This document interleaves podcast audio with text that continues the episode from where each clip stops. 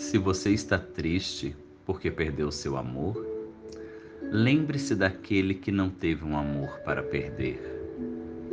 Se você se decepcionou com alguma coisa, lembre-se daquele que o próprio nascimento já foi uma decepção.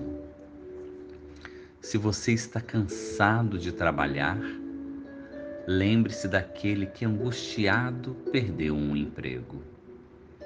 Se você reclama de uma comida mal feita, lembre-se daquele que morre faminto sem um pedaço de pão.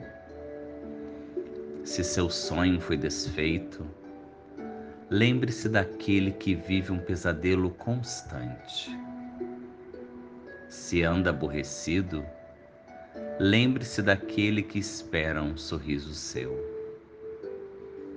Se você teve um amor para perder, um trabalho para cansar, um sonho desfeito, uma tristeza para sentir, uma comida para reclamar, lembre-se de agradecer a Deus, porque existem muitos que dariam tudo para estar no seu lugar.